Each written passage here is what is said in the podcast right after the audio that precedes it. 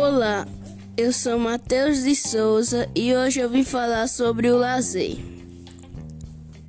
Prática do lazer. O lazer visa sempre a diversão, descontração, convívio social e que proporciona para o indivíduo uma sensação de bem-estar. Quais são os facilitadores da prática do lazer?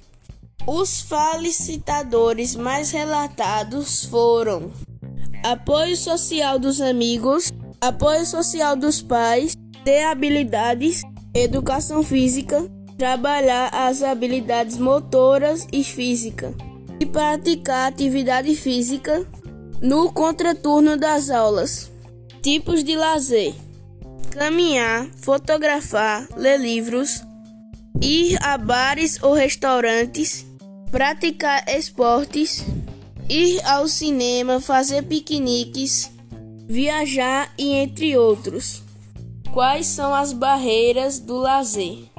Outras barreiras mencionadas para a prática de atividade física e lazer foram o cansaço, excesso de trabalho, obrigações familiares, falta de vontade, falta de dinheiro, obrigações de estudos e clima. clima. O que são atividades de lazer e quais são elas? São consideradas atividade física de lazer aqueles exercícios cuja prática não é obrigatória. Não tem data e nem horário certo para acontecer são atividades como os esportes amadores, caminhada ou corridas, ao ar livre e um passeio de bicicleta, por exemplo, que é o que eu gosto.